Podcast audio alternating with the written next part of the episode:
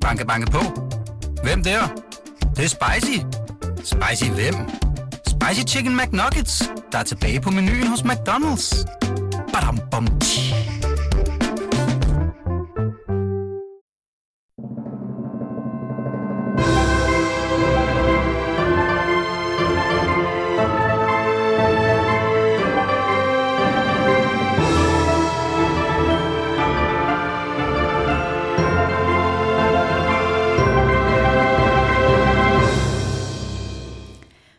Velkommen til Kongehuset bag kulissen, Danmarks eneste podcast, der hver uge ser både kærligt og kritisk på kongehuset. I dag kommer vi selvfølgelig ikke uden om kroningen i weekenden. Vi skal tale om Harrys dramatiske exit ud af landet. Faktisk kunne han jo nærmest ikke komme hurtigt nok til lufthavnen. Vi skal også tale om den rimelig eksplosive retssag, som prins Harry har indledt mod tabloidudgiveren Mirror Group. Sagen startede onsdag, og det tegner allerede til at blive en rimelig hæftig affære. Sidst, men ikke mindst, skal vi tale om kronprinsesse Mary, der inden for få uger har besøgt både Fiji, Vanuatu, Australien, en modmesse i Milano. Og spørger man Berlinskes kongehuskommentator, så skal hun til at passe lidt på, at hun ikke som kronprinsesse glemmer Danmark. Og, øh, og heldigvis har jeg jo den helt rette person med i studiet til at, at tale om de her emner. Velkommen til dig, Jakob Sten Olsen. Tak skal du have. Du er Berlinskes kongehuskommentator, mm. øhm, og dejligt, du vil være min medvært her i dag. Selvfølgelig. Ja, der er jo nok at tale om, må man sige, og øh, lad os da bare springe ud i kroningen, først og fremmest. Øhm, både, øh, både dit og mit medie, fristes jeg til at sige, gik jo, gik jo til den øh, i weekenden. Kæmpe historisk begivenhed. Og, øh, og trods hermelinkåber, kæmpe kroner, pomp og pragt, så var det jo lidt, som altid fristes man til at sige, også prins Harry, der faktisk endte med at løbe med, med, med billedet på en eller anden måde. I hvert fald, da kroningen var overstået. Øhm, vi så ret hurtigt de her billeder af ham, der steg ind i en bil. Mm. Og, øh, og så var der meldinger om, at han forlod landet, stort set med det samme. Øh, hvad tænkte du, da du øh, hørte de meldinger? Altså, der var jo kommet nogle gissninger i forvejen om, at øh, prins Harrys ophold i Storbritannien, i den her omgang i hvert fald, ville blive meget kort. Øh, jeg tror, at sammenlagt øh, mener de britiske medier kunne regne ud, at han nok har været i landet i cirka 29 timer. Og det er jo ikke meget, når man tager i betragtning, at hans far blev kronet til øh, konge af Storbritannien og 14 andre lande. Øh, det måtte jo gå sådan, at fordi situationen er så spændt, som den er efter prins Harrys udgivelse, The Spare reserven, som den hedder på dansk, hvor han går meget kritisk til værks i forhold til sin familie og familiens rolle i forhold til hans exit fra kongehuset, så er det klart, at det måtte ende sådan. Noget af det første, der jo skete på de sociale medier, det var, at folk mente, at øh, øh, fordi, øh, eller man lagde mærke til, at prins Harry var placeret helt nede på tredje mm. række, ja. mens hans bror og svigerinde strålede på første række, så var han altså øh, placeret helt dernede sammen med minor royalty, øh, som det hedder på, ja, på samme række som prins Andrew, faktisk. For eksempel ja. og øh, prins Andrews øh, døtre, øh, så er vi altså langt nede i affølgen. Og på sociale medier blev det straks til en historie, at man mente, at prins, kong Charles' søster, prinsesse Anne, med vilje havde iført sig en uniform med en meget rød og høj fjerbusk, så den hele tiden dækkede fra prins Harry i tv-billederne. Det gik den engelske presse meget op i. og, og det frydede man sig lidt over. hvis man sådan kiggede på øh, prins Harry, og det var der mange, der gjorde. Øh, den britiske presse havde ovenikøbet sat nogen til at mundaflæse, hvad det var, han sagde, øh, så godt de kunne. Øh, jamen, så synes jeg også, at man fik indtryk af en øh, ja, figur i ensom majestæt, kan man sige. Han stod sådan lidt og trippede, og var måske sådan li- øh, nærmest sådan lidt krampagtigt jovial i sammenhæng, at det var helt tydeligt, at han var lidt udenfor. Øh, og han skulle jo så hjem med det samme, kan vi forstå. Han satte sig ind i en øh, fin bil, der kørte ham til Heathrow under politieskorte, og så var han sådan set ude af landet igen. Og den britiske presse er jo så efterfølgende botaniseret meget i, jamen valgte han at, at, simpelthen at skibe den frokost, der var bagefter, hvor prins Charles, angiveligt ifølge nogle kilder, øh, var meget ked af, han ikke var. Mm. Øh, ja, altså han var jo angiveligt øh, inviteret til frokosten, det, men ikke inviteret med på balkonen. Det, der nu, det, det er i hvert fald en udlægning af det. Ja. Øh, valgte han selv øh, at sige nej tak til den der øh, øh, ene del af festen, han var inviteret til, fordi han ikke var inviteret til den anden, at han simpelthen, fordi han ikke længere er en arbejdende del af kongehuset, øh, skulle stå og synes på balkongen der, hvor de kom ud og blev hyldet i al deres øh, magt og vælge, øh, var det simpelthen en, en mindre protest. Øh, I forvejen kan man sige, øh, er øh, var undskyldningen for at tage hjem, at øh, nemlig at han skulle fejre sin søn Archies fire års fødselsdag, han kunne lige akkurat nå det på tværs af tidszoner og landegrænser, jo rimelig lam. Altså øh, på samme ja, måde som man sige. med øh, hans hustru Megans øh, undskyldning for ikke at være det var, at hun skulle fejre sit barns fire års fødselsdag. Okay, nu tager vi lige en vægt, så lægger vi herover et barns fire års fødselsdag, og så lægger vi herover i den anden vægt, at din svigerfar slash far bliver kronet til konge af Storbritannien øh, og 14 andre lande. Altså, hvad er vigtigst? Det er måske sådan en dag, hvor man godt kunne finde en barnepige. Øh, lige præcis. Hvis, hvis det skulle være, ja, ikke? Men det beskriver bare, hvordan den situation er ridset op, og, og igen er det lidt interessant. Jeg synes, det er meget sjovt øh, at sammenligne med vores egen lille krise, minikrise, vi har haft i kongehuset i forhold til prins Joachim og hans børn. Ja, det er jo en at, minikrise at hen, set i forhold meget, til England. Meget minikrise. øh, men det der med at henvise til barnet, at Ja. nu, vi, øh, du ved, at øh, jeg er en øh, ansvarlig mor, der tager øh, mig og mit barn nu, øh, er jo også noget, man i hvert fald i visse kredse måske kan vinde nogle point på. Ikke? Det må man sige. Og, øhm, og altså, det er så i hvert fald, vi ved jo ikke, hvad der er op og ned. Vi ved ikke, hvad der er foregået inde i hovedet på Prince Harry, men vi ved i hvert fald, at faktum var, han tog afsted. Han var ikke med på Buckingham Palace, han var ikke med på balkongen. Men noget, jeg ikke kan lade være med at tænke på, uanset hvad omstændighederne har været, det er jo, at efter spærre ligesom kom ud, så kom der jo også en række interviews med prins Harry. Øh, forskellige øh, medier, lange interviews, hvor han blev gået på klingen. Også i forhold til, hvordan så han sin fremtidige rolle i det britiske monarki osv. Og der talte han jo selv om forsoning. Han sagde selv, jeg vil gerne forsoning med min familie. Og der er jo ikke noget i den her adfærd, tænker jeg, der tyder på forsoning, fordi var det ikke en oplagt mulighed at sige, okay, så tager jeg med til Buckingham Palace. Så det er der, vi kan ytre, altså ytre os lidt privat, snakke lidt. Altså, tror du, den forsoning, den er long gone? Det virker sådan. Øh, den britiske presse har jo selvfølgelig også botaniseret meget i, at øh, han jo til synligheden tilbragte sin sidste nat på Frogmore House, som jo er blevet taget fra ham, øh, og det øh, umiddelbart forlængelse af, at den øh, bog kom ud, øh, som jo også er blevet set som en strafekspedition fra kong Charles' side. Ikke? Øh, så alt bliver læst ind i den konflikt lige i øjeblikket, og det virker som om, den er rimelig øh, Øh, stejl fra begge sider, invitationer til frokoster eller ej.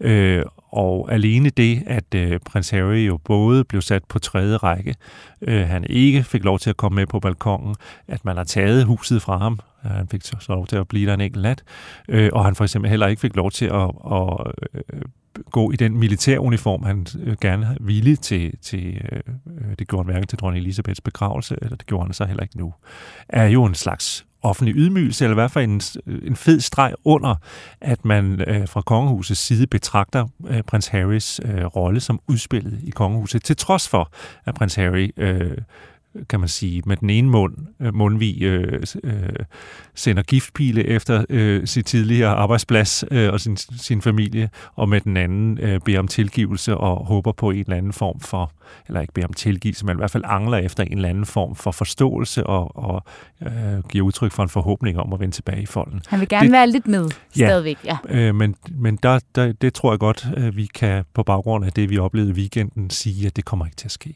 Ja. Ja, han fik jo ikke lov at have sin uniform på, så han måtte ankomme i et uselt Dior-jakkesæt. Uselt Dior-jakkesæt med en masse medaljer. Ja, fuldstændig uselt. Ja. Øhm, og jeg kunne egentlig også godt tænke mig at spørge dig, Jacob, fordi igen, vi er jo i det her felt, hvor vi kommer til at spekulere lidt, fordi der er meldinger, og man, vi ved jo ikke, hvad der egentlig reelt er sket. Men kan der være en situation, hvor, hvor det her det faktisk er Charles, kong Charles beslutning? Altså, at det er ham, der har sagt, altså, bare tage hjem igen efter kirken, du skal ikke med. Det tror jeg sagtens, man kan forestille, mig, forestille sig. Øh, prins Charles har også været den, der til synligheden har svunget kniven over sin egen bror, prins Andrew. Øh, prins Charles øh, virker som en, der er meget resolut i forhold til at ville have et velfungerende kongehus med fred og fordragelighed efter alle de her år. Øh, og skære simpelthen øh, det, det, det rådne kød, øh, som kan gå hen og give koldbrand i hele systemet, skære det fra, øh, for nu at bruge en lidt overdrevet metafor. Ikke? Jo. Det virker som om, at han er meget besluttet øh, på øh, at ordne kongehuset sådan, at der er styr på det, og så det handler om den lige linje. Ja. Øh, og, og, og det må man også bare sige, øh, øh, at øh, der skal ske nogle forandringer i det britiske kongehus. Det er helt tydeligt, det ser vi på meningsmålingerne. Vi ser, at øh, det er, det, det var, nu er jeg i London under øh, kroningen, og selvfølgelig er der mange mennesker i gaden, og selvfølgelig bliver der viftet med Union Jack, men det virkede som om, når man var rundt omkring. Jeg sad for eksempel og så kroningen på en pop sammen med en hel masse helt almindelige englænder. Øh, begejstringen var til at overse. Altså, Ja. øh, der var ikke rigtig nogen, som øh, viste sådan egentlig begejstring for, hvad der foregår, øh, altså at der er kommet en ny konge. Man håber det bedste i øh, blandt royalister, øh, men der er ikke, men, men, men selve det at være begejstret for prins Charles øh, og monarkiet, det er reduceret til sådan 15 procent eller sådan noget, som, som vil sige, at de er det. Ja. Man er mere afventende. Øh, meget symptomatisk, da jeg sad på den der pop med min pint og kiggede på skærmen, ligesom alle de andre. Så da vi nåede til den store, det store clue, hvor kronen blev sat på Charles' hoved, så var der en, som sådan spontant lige klappede sådan lidt, og så døde det hen. Og så skete der ikke mere. Folk sad og kiggede ned i deres øl, eller sad øh, halvt vendt væk fra skærmen og sådan noget. Øh, Og var bare glad for, at barnet måske var åbne lidt længere den dag. så kunne det næsten virke, ikke? Ja. Og det var endda folk, som så trods alt var troppet op på poppen for at overvære det Ja. her, ikke? Men der var selvfølgelig også mange i gaderne og fyldt foran Buckingham Palace og altså er klart, der, der, langs ruten. Ja, ikke? ja, Men det er det- måske de hardcore royalister. Ja, og så er det ja. en folkefest, kan du sige, Ja. ikke? Men, øh, øh, men øh, dem der, der øh, sover i flere dage langs The Mall i, øh, i villatelte for at få en glimt af de kongelige, det er, efter, øh, det er et mindretal. Ja. Og kigger man på meningsmålingerne, så er det også kun cirka halvdelen af britterne, som egentlig er interesseret i at have et, øh, et monarki. Øh, og der er jo problemer, hvis du så krasser lidt i de der meningsmålinger, så kan du se, at hvis du er ung, øh, der var en af målingerne, der er blevet lavet flere op til, til kroningen her. Der var en af målingerne, der viste, at øh, jeg tror, det var sådan helt 78 procent af de unge, det var sådan 18-24, de var det, som øh, blev kaldt indifferent, altså ligeglade Ja. med kongehuset. Og det er jo et problem, fordi et kongehus, hvis det skal fungere, så skal det jo have en eller anden form for folkelig forankring. Øh, så skal folk kunne se en mening med det. Og hvis der er en helt kommende generation, som ikke rigtig kan se det, som strengt taget er ligeglade med dem, så går det jo ikke. Øh, og der er selvfølgelig også et kæmpe problem øh, i forhold til, at, at kong Charles jo også skal skrive over meget. Han skal skrive over hele Commonwealth. Øh, men det er jo et problem, når man tilhører en gammel kolonimagt, øh, og øh, og på den måde også nu øh, skal finde en eller anden rolle at spille øh, i forhold til det. Hvor meget skal man sige undskyld? Hvor meget skal man øh, imødekomme, at man har været en kolonimagt? Ja. Øh, og hvor kongehuset jo også har spillet en eller anden form for central rolle i forhold til det. Altså at hele Charles og hans families velstand og position hviler på øh, øh, nogle gamle problematikker. Ikke? Jo. Det skal han også finde en eller anden rolle i forhold til, fordi kigger man igen på meningsmålinger, og det er jo, Bri- Storbritannien er jo et, øh, meget mere end vi er i virkeligheden, et multietnisk samfund, blandt andet fordi de jo har haft kolonier, hvor man har kunne komme til Storbritannien i langt større stil, end vi har.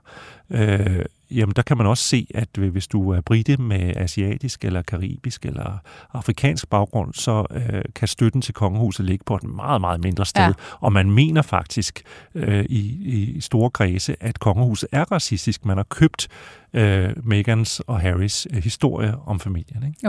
Og der var jo også, det talte vi meget om i, i det her program op til kroningen, altså Charles havde lavet de her øh, moderne greb for at prøve at gøre det lidt mere moderne. Man havde taget et sort gospelkor med ind, som også sang til Meghan og Harrys bryllup, og der var øh, nogle kvinder på nogle positioner, der normalt ikke var kvinder på, men Der tilbage... var kordrenge, der ikke engang kunne teksten, men fordi de var lidt mørkere i huden, så var de skubbet helt Så var for, de med, foran. ikke? Ikke? Men tilbage stod jo stadigvæk, når man fulgte kroningen, ja. som jeg gjorde herindefra, det er jo et ekstremt øh, mærkeligt øh, Ja, teaterlignende ja, arrangement, som, som virkelig klinger af fortid, ikke? Og som og kan give ikke, bagslag. ikke fremtid. Også fordi øh, det er jo en dyr kroning. Øh, man, øh, den, klogt har regeringen ikke vil fortælle, hvor meget den kostede, i hvert fald øh, før øh, øh, chancen er overstået.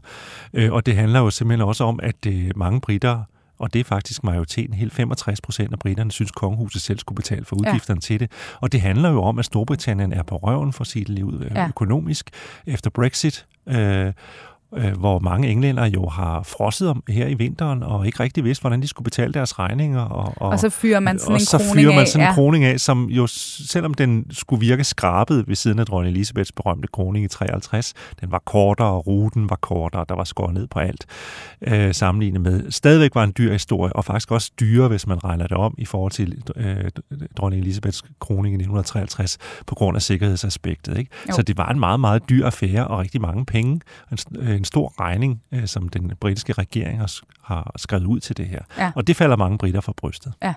Og så bliver det jo spændende, nu hvor vi snakker også om Meghan og Harry, og kan man få ungdommen med øh, i forhold til det britiske kongehus. Vi så jo så i starten af den her uge de her officielle billeder, der kom ud fra kroningen, altså hvor man så både kong Charles alene sammen med Camilla, og så det her med hele den, nu siger jeg gå så en kongelig familie, fordi på det her billede havde vi jo heller ikke prins Harry, og vi havde heller ikke prins Andrew. Øhm, og det er jo af de grunde, vi har snakket om før, når det er ikke en del af det arbejdende kongehus mere, må man formode af grund. Men som jeg også så, flere har bemærket, det gjorde også, at det her billede var et billede fyldt med rigtig gamle mennesker. Ja. Der var jo faktisk kun ja. øh, William og Kate, og de bliver endda betragtet som midalderne. Dels Ja, fordi det er de, det. for, lidt fordi de er, som de er, øh, med deres pæne børn og deres pæne tøj og deres pæne manerer, så bliver de betragtet som lidt gamle før tid, hvor øh, man har skilt sig af med Harry og Meghan, som måske var dem, som kunne have appelleret til ungdommen. som var lidt mere moderne ja. måske, og som Men- kunne appellere til ja. nogle af dem, som ikke øh, har boet i England hele deres liv, eller har aner andre steder fra, ja. eller Det- ja det, hvis nu øh, Meghan Markle øh, og prins Harry, men også kongehuset på den anden side, havde spillet deres kort anderledes, øh, så øh, havde det måske været en bedre situation for alle. Øh, for nu virker det som, øh, hvordan skal en 74-årig mand, der ovenikøbet i forbindelse med sin kroning sidder og ser meget træt og uentusiastisk ud, og hans endnu ældre øh, hustru øh, kunne bygge den bro til en kommende generation, det er svært at se. Øh, Det er lidt, øh, jeg synes, det er lidt som at betragte sådan et, hvis man skulle beskrive det som et fodboldhold, jamen så har man mistet sin stjernespiller, det var selvfølgelig dronning Elisabeth, og samtidig så har man givet røde kort eller fået røde kort til nogle andre spillere, som altså nu sidder på permanent på udskiftningsbænken. Ikke? Ja. Øh, så det er et reduceret trup, der skal få den her hjem, øh, og det kan blive meget svært at se, hvordan det skal foregå. Jeg skulle også til at sige, nu dækkede jeg det jo herinde fra Pilestræde med vores øh, kroningshold, og jeg så et øh, interview, jeg tror det var TV2, der viste, det, som var en af de her kæmpe royalister, der stod klar over ved Buckingham Palace. Og hun blev interviewet, hvad hun forventede af den nye konge. Og så sagde hun, jamen jeg forventer jo ikke meget. Jeg forventer bare det samme, jeg forventede af dronning Elizabeth. Fuldstændig perfektion og der var sådan, det, det, på en eller anden måde, så viser det måske meget godt den udfordring, det Ja, her kongehus får. For ja. kan de leve op til det? Ja, og det så bliver er, der, svært. så er der det, at dronning Elisabeth, øh, fordi hun var så øh, som hun var, at hun holdt på- på formerne, så kunne du læse alt muligt ind i hende. Øh, Charles kommer jo med en historie, altså, øh, og der er mange, der ikke har givet, tilgivet Charles for øh, alt det, som det britiske kongehus har været igennem med Diana og alt det der. Diana, som jo skulle, synes mange britter, have været den, der blev kronet, hvis hun havde overlevet, øh, været den, der blev kronet til dronningen ja. I, i lørdags. Ikke? Jo. Øh, hun ville vel, vel være starten af 60'erne på nuværende tidspunkt. Øh, og øh, jeg mener, det er sådan noget 14, kun 14 procent af britterne synes, at Camilla fortjener at blive dronning. Ja. De kan simpelthen ikke lide hende for at, at sige det lige ud. Og der er mange, der synes, at det er et lige nummer for meget, at hun skal belønnes for, øh, sådan som de ser det, og har været med til at ødelægge øh, øh, det britiske kongehus.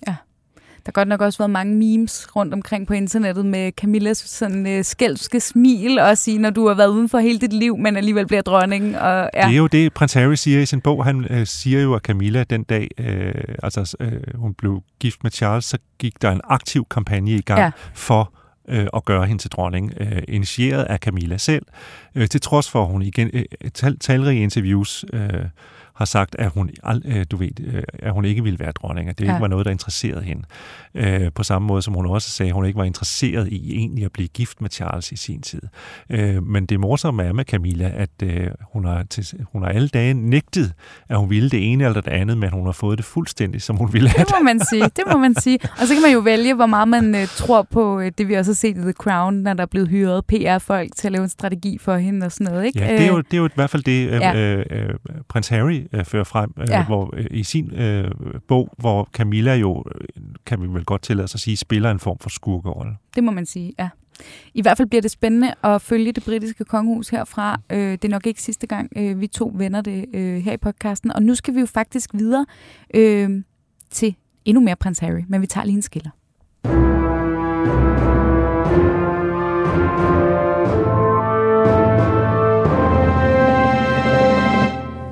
Ja, for vi skal lige vende den her retssag, som øh, vi har talt om mange gange, og nu er den så endelig startet.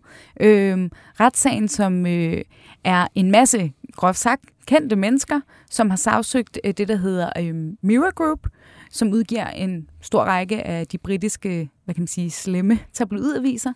Og, øh, og den her gruppe, kendte, anført af prins Harry, kan man vist godt sige, mener jo, at de her aviser har udgivet en lang række artikler, som de kun kan udgive, fordi de har fået ulovlige oplysninger på den ene eller den anden måde. Ja, de har simpelthen ikke kunne vide det her, der står ja. i de artikler, hvis de ikke på en eller anden måde har benyttet øh, sig af ulovlige tricks. Ja, og, øh, og den sag er så gået i gang nu, og, øh, og der er jo allerede, øh, allerede på dagens første, retssagens første dag, var, var Mirror Group ude og give en undskyldning på dag 1.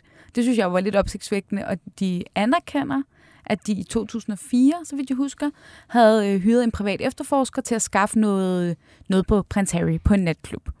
Men så siger de, ja, det vil vi gerne undskylde for, det, var, det skulle vi ikke have gjort, men det var en lille sag.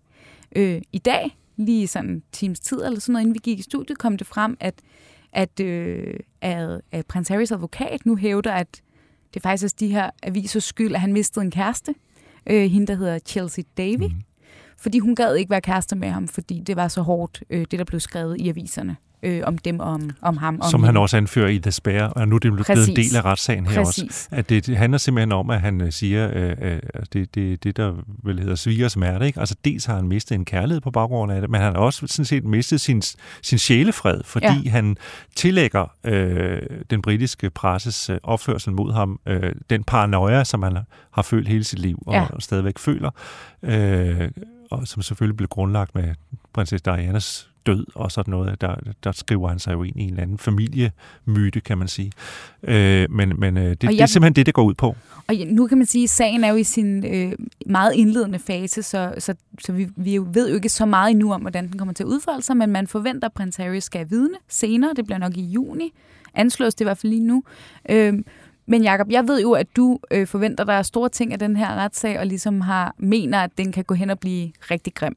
Og, og hvorfor er det, du tror det? Jamen, det handler jo simpelthen om, at øh, når prins Harry går ud og siger, her er 148 artikler, som jeg mener kun kan være opstået på baggrund af for eksempel telefon, øh, altså aflytning, ulovlig aflytning af en telefonsvar og sådan noget, jamen så øh, øh, vil man jo fra modsat hold, altså fra... Øh, øh, Daily Mirror, så vil man jo gå ud og sige, jamen øh, nej, det her er ikke blevet til på ulovlig vis. Nu skal I høre, hvordan vi har fået den her historie. Og så vil det jo, kan det hurtigt blive meget beskidt, for så vil det jo handle om, at det er måske øh, medarbejdere ved hoffet, som har talt over sig, eller solgt oplysninger. Der er måske øh, nogen i prins Harrys omgangskreds, som han troede, øh, han kunne stole på, som lige pludselig har været illoyal, eller øh, Gud forbyde det, nogen, som har solgt øh, historier. Så øh, man, hvis, når, når man dykker ned i materien på den måde, så kan det blive meget, meget grimt øh, fordi at man jo selvfølgelig fra avisens side vil gøre alt, hvad man kan for at bevise, at de her historier kan være nået til dem på en anden måde, end ved øh, at benytte sig af ulovlige metoder. Men tror du, at man vil gå så langt? Fordi man har jo også som medie, det ved vi jo også herhjemme, altså man går jo som journalist langt for at beskytte sine kilder. Så jo, hvis men nu man, de kan, har... man kan jo omtale det i øh, andre vendinger og sige en ven af, eller sådan noget. Ikke? Jo. Øh, det, kan jo det kan være, at man, øh, man, man øh, gør det på den måde. Ja. Øh, med mindre der kommer en forlig, øh, det kan, vi kan jo forstå, det er i hvert fald noget, prins Harry øh, hævder, at øh, hans bror, prins William, har indgået et forlig med tabloidpressen ved tidligere lejligheder, øh, mod rent faktisk at få en pekuniær erstatning, altså penge, øh, hvilket han var meget irriteret over, fordi han synes, det lagde ham lidt hindringer af vejen i forhold til selv at fremføre øh, sin sag i retten. Øh, men det kan jo være, øh, det ved vi jo ikke, vi må se, hvordan det udvikler sig, det kan jo være, at den indledende undskyldning fra aviskonglomeratet handler om, officinet handler om, at øh, man til en vis grad begynder at slå en lidt venlig tone an for måske at kunne lave et forlig. Vi må ja. se, hvor det havner hen. Det sensationelle ved det er jo, og men også det risikable, er jo, at prins Harry selv vælger til synlædende at gå i vidneskranken. Det har man ikke set en kongelig før gøre. Og det er jo øh, øh, sensationelt, fordi det jo på en eller anden måde er et endeligt opgør med never complain, never explain politikken, som man jo ellers har hyldet øh, i det britiske kongehus, altså det, man aldrig skal forklare sig, og man skal ikke synke ned på et niveau, hvor man bliver almindelig menneskelig og imødegå kritikken, man skal lade som om den ikke finder sted. Øh, det er jo det, han har valgt et opgør med ved, sin, ved sine efterhånden mange sager mod øh, ja, det, det, det britiske sige, ja. tabloidpresser. Øh, og man, man risikerer jo også, når man sidder i, i vidneskranken, at man vil blive gået til øh, og blive stillet spørgsmål, som øh, man ikke lige synes var behagelige. Ikke? Øh, så det bliver, øh, det bliver øh, hvis vi når så langt, som at prins Harry rent faktisk når i vidneskranken, så bliver det jo en kæmpe historie. Ja, det, det er lige før, man kan fristes til at sige, at vi må håbe, de ikke indgår for lige, fordi det er næsten for spændende øh, ellers at kunne følge med i. Øh, vi må se... Øh, hvad der sker videre i den sag, den kommer vi nok også til at vende tilbage til. Og nu skal vi simpelthen videre til en, øh, en klumme, du har skrevet om kronprinsesse Mary.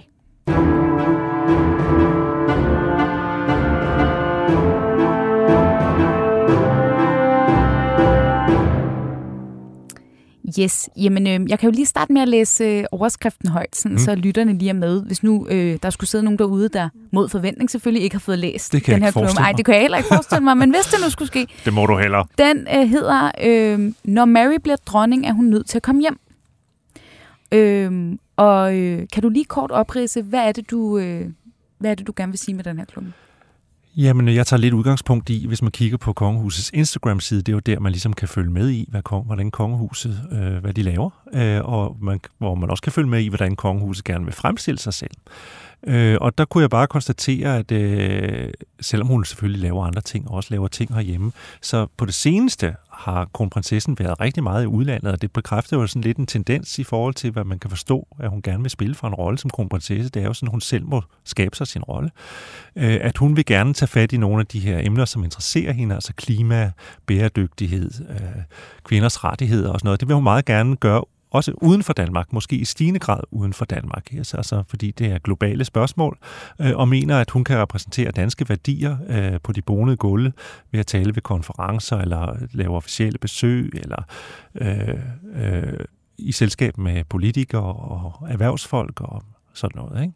Og øh, man ser gentagende gange kronprinsessen efterhånden øh, sidde ved til rundbordssamtaler med forskere og politikere og indflydelsesrige mennesker fra hele verden. Og det er den måde, hun bruger sin, øh, sin kongelighed på. Øh, og det gør hun sikkert udmærket. Øh, men hvad man ikke ser så meget af efterhånden, det er, at hun er ude i landet på sådan helt øh, traditionel façon, som jeg skriver i klummen, så er hun efterhånden mere i Genève, end hun er i Grenå, hun er mere i New York, end hun er i Nykøbing Falster, sådan lidt groft sagt, for jeg ved godt, at det ikke er hele sandheden. Øh, så det er bare sådan en venlig påmindelse om, at øh, jeg tror, at når hun på et tidspunkt bliver dronning af Danmark, øh, det ved vi jo ikke, hvornår sker, men så tror jeg bare, at det er vigtigt, at vi også fornemmer, at øh, vores kongehus, for de ikke bliver for fjerne fra os, øh, ikke kun sådan lidt groft sagt af nogen, der øh, begår sig på de bonede gulve og gnider skuldre med eliten, men man er også derude, hvor danskerne er. Øh, øh, i Danmark og virker i Danmark og ikke bare er en international figur. For det har vi politikerne til at tage sig af alle de der spørgsmål, men vi har ikke nogen til at tage sig af det at være menneskeligt til sæde, som kun kongehuset kan som samlende faktor på dansk grund, som kongehuset har. Der er en opgave. Ja. Øh, og jeg blev lidt inspireret til klummen faktisk af at se det interview med den britiske øh, prinsesse Anne, altså kong Charles' søster, som efter sigende er det mest hårdt arbejdende medlem i det britiske kongehus, som netop er ude alle mulige steder i det forenede kongerige øh, for at hilse på folk. Og hun sagde, at hendes vigtige opgave, øh, sådan som hun blev spurgt om, hvad, hvad hun synes, at var, hvordan hun ville beskrive, hvad hendes opgave var som kongelig. Og så sagde hun, at hendes vigtigste opgave var simpelthen at kaste lys på det gode, der blev gjort i det britiske samfund. Altså hvad enten det var institutioner, eller, øh, øh, eller det var øh, virksomheder, som beskæftigede sig med noget, som britterne havde brug for. Alle de mennesker, som gik, øh, som ydede service, altså tjeneste for deres land, som hun sagde det. Og det følte hun også, at det kunne hun gøre ved netop at komme ud og kaste lys på alle de mennesker, der var med til at binde Storbritannien sammen som nation. Altså, øh, og det synes jeg var meget inspirerende, og den rolle synes jeg også, at kongehusets øh, medlemmer skal prioritere, og kronprinsparet skal prioritere, i hvert fald når det bliver kongepar. Det er meget sjovt med Princess Anne. Det fortalte øh, Emma Rønberg Påske, som var med i podcasten her i forbindelse med kroning, at øh, hun i mange tilfælde faktisk frabeder sig pressedækning på sin, når hun er ude og, og arbejde med sin projektion, projekt, protektioner, det var et svært ord, øh, fordi hun, øh, hun ikke vil have, der går mediecirkus i den. Hun vil gerne være, kunne være til stede. Ja, hun vil gerne være noget for de mennesker, hun kommer ud til. Ja. Øh, og det er ikke så, øh, hun er sikker i sin rolle, kan man sige. Ikke? Jo. Øh, så det er jo sådan set bare en venlig påmindelse om, at øh, for nu sige lige ud, at, øh, at kronprinsessen skal, øh, på samme måde som kronprinsen skal, øh, huske at øh, være til stede i Danmark for danskerne. Øh, og Men- det, det er ikke fordi, at øh, de ikke skal kunne både det, både det ene og det andet. Øh, det er mere vægtningen, kan man sige. Ikke? Nu kan jeg bare se i kongehusets kalender, altså i, i den her uge har kronprinsessen der været både øh, mandag var hun til øh, åbningen af børnekulturtopmødet, og hun var også på Dagcenter Christianehøj. Øh, I dag er hun øh, til en konference med Maryfonden, og søndag er hun også, øh, overværer hun DR Pigekorets koncert. Så hun laver der også ret ja, meget herhjemme. Bestemt, det siger jeg jo også. Og det, øh, det, det er ikke et enten eller. Øh, der er bare en tendens til, at hun skubber det i den retning. Ja. At hun vil ud i verden, og hun øh, øh, betragter sin rolle som en, der repræsenterer danske værdier ude i verden, og bruger mere tid på det.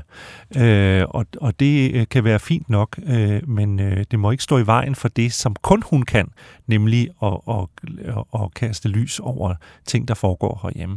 Øh, fordi alt det andet har vi strengt taget nogle politikere, der kan.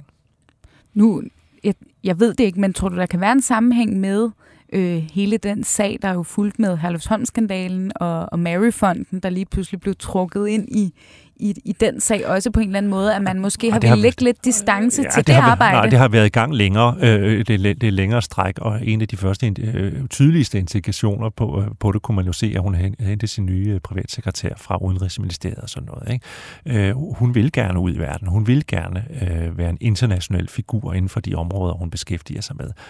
Og det er sikkert også sjovere, kan man sige, og hun er sikkert dygtig til det, men det kan ikke nytte noget for at sige det lige ud, fordi der er også en anden opgave, som er meget vigtig for, at kongehuset ikke kommer for langt væk.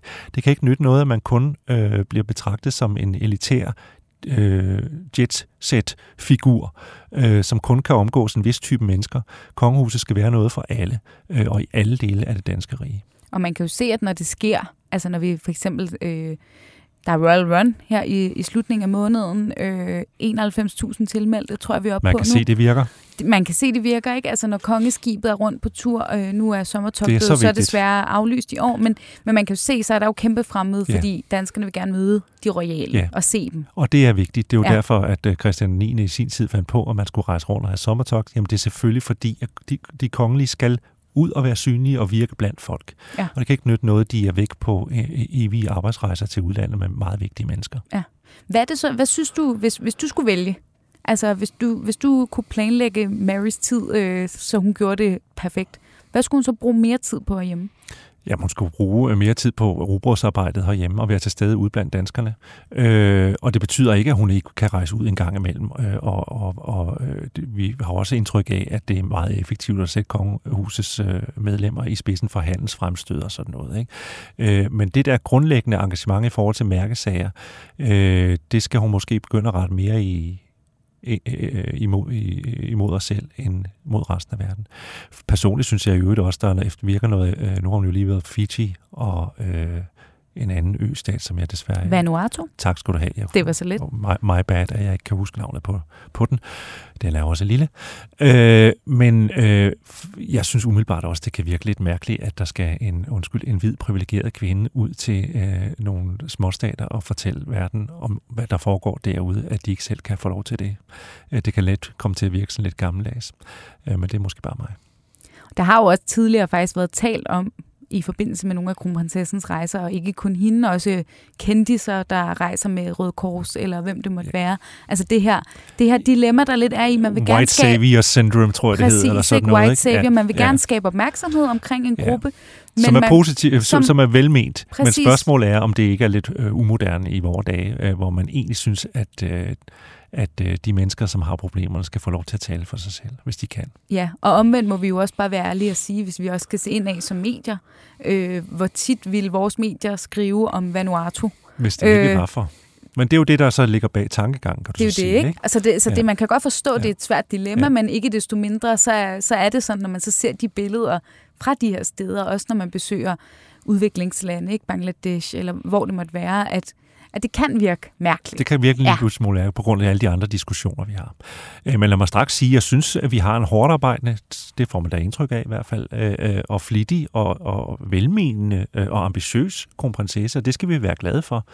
Man kunne sagtens forestille sig, at vi ikke havde det. Men det har vi, og det skal vi være glade for. Men det handler udelukkende noget om den der vægtning, om ikke andet, vil jeg så sige. Så ja. tror jeg, at man kommer til at lave det en lille bit smule om, renoncere lidt på nogle af de her mærkesager, når vi når frem til, at at øh, kronprins Frederik og kronprinsesse Mary bliver kongepar. Øh, og det tror jeg vil komme helt naturligt, og det handler også lidt om, at så er der jo simpelthen en kalender, som skal fyldes op på en anden måde, fordi der er nogle andre forpligtelser også, i forhold til at være kongepar, øh, mens kronprinsparrollen er mere ubeskrevet. Ja. Og, øh, og nu er der jo forhåbentlig øh, noget tid endnu til, at kronprinsen og kronprinsesse Mary bliver konge og dronning. Øh, vores, øh, vores egen dronning er ved at være tilbage. Mm. Kan være, vi lige skal runde det her til allersidst. Ja, hun har øh, haft sin første offentlige fremtræden. Ja, det havde hun tirsdag. Eller hun, jeg har jo set hende, men nu havde hun faktisk en... Nu var hun på, nu var hun ude af huset og på, arbejde. på rigtig arbejde, hvis, ja. man, hvis man kan være så fræk. Ikke? Øhm, og, og det ligner, hun er, hun er rimelig frisk. Altså, hun sidder ned, men, ja. men hun, hun ser ellers frisk ud. Ja, det synes jeg. Hun ja. ser måske lidt slankere ud, men det kan man godt forstå, for det er et hårdt forløb, hun har været igennem. Øh, så er der måske røget et par kilo. Øh, men øh, det, det synes jeg var ugens glade begivenhed. Ja. Men så, hvad var det, jeg så kongehuset sendte ud? Hun havde trykket 79 hænder, eller noget af stil til det der arrangement. Det var uh, håndværkerforeningens medaljeoverrækkelse, ja. for vi lige skal være korrekte, som hun var til stede ved tirsdag. Øhm, så det er jo dejligt, at hun er på benene. Og hun var i rødt, så var man sikker på, at man kunne se hende. Det må man sige, ja. Jamen, øhm, Jakob, vi skal til at runde af for i dag. Tak fordi du vil være med her i studiet. Tak selv. Du er altid en, en velkommen øh, god ven af programmet. Dejligt at vide. Og øh, tak til jer, der lyttede med derude. Som altid vil jeg opfordre jer til, øh, skriv til mig på enten øh, fimasnabelag.bt.dk eller på min Instagram Fie Vest, hvis der er emner, I gerne vil have, vi snakker om her i podcasten. Så skal vi hjertens gerne øh, tage det op. Og ellers vil jeg bare sige tak, fordi I lyttede med. Vi lyttes ved i næste uge. Tak for den gang.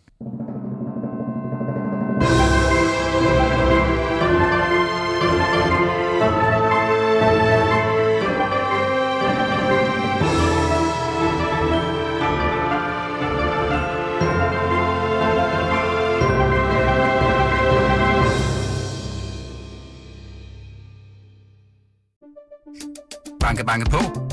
Hvem der? Det, det er spicy. Spicy hvem?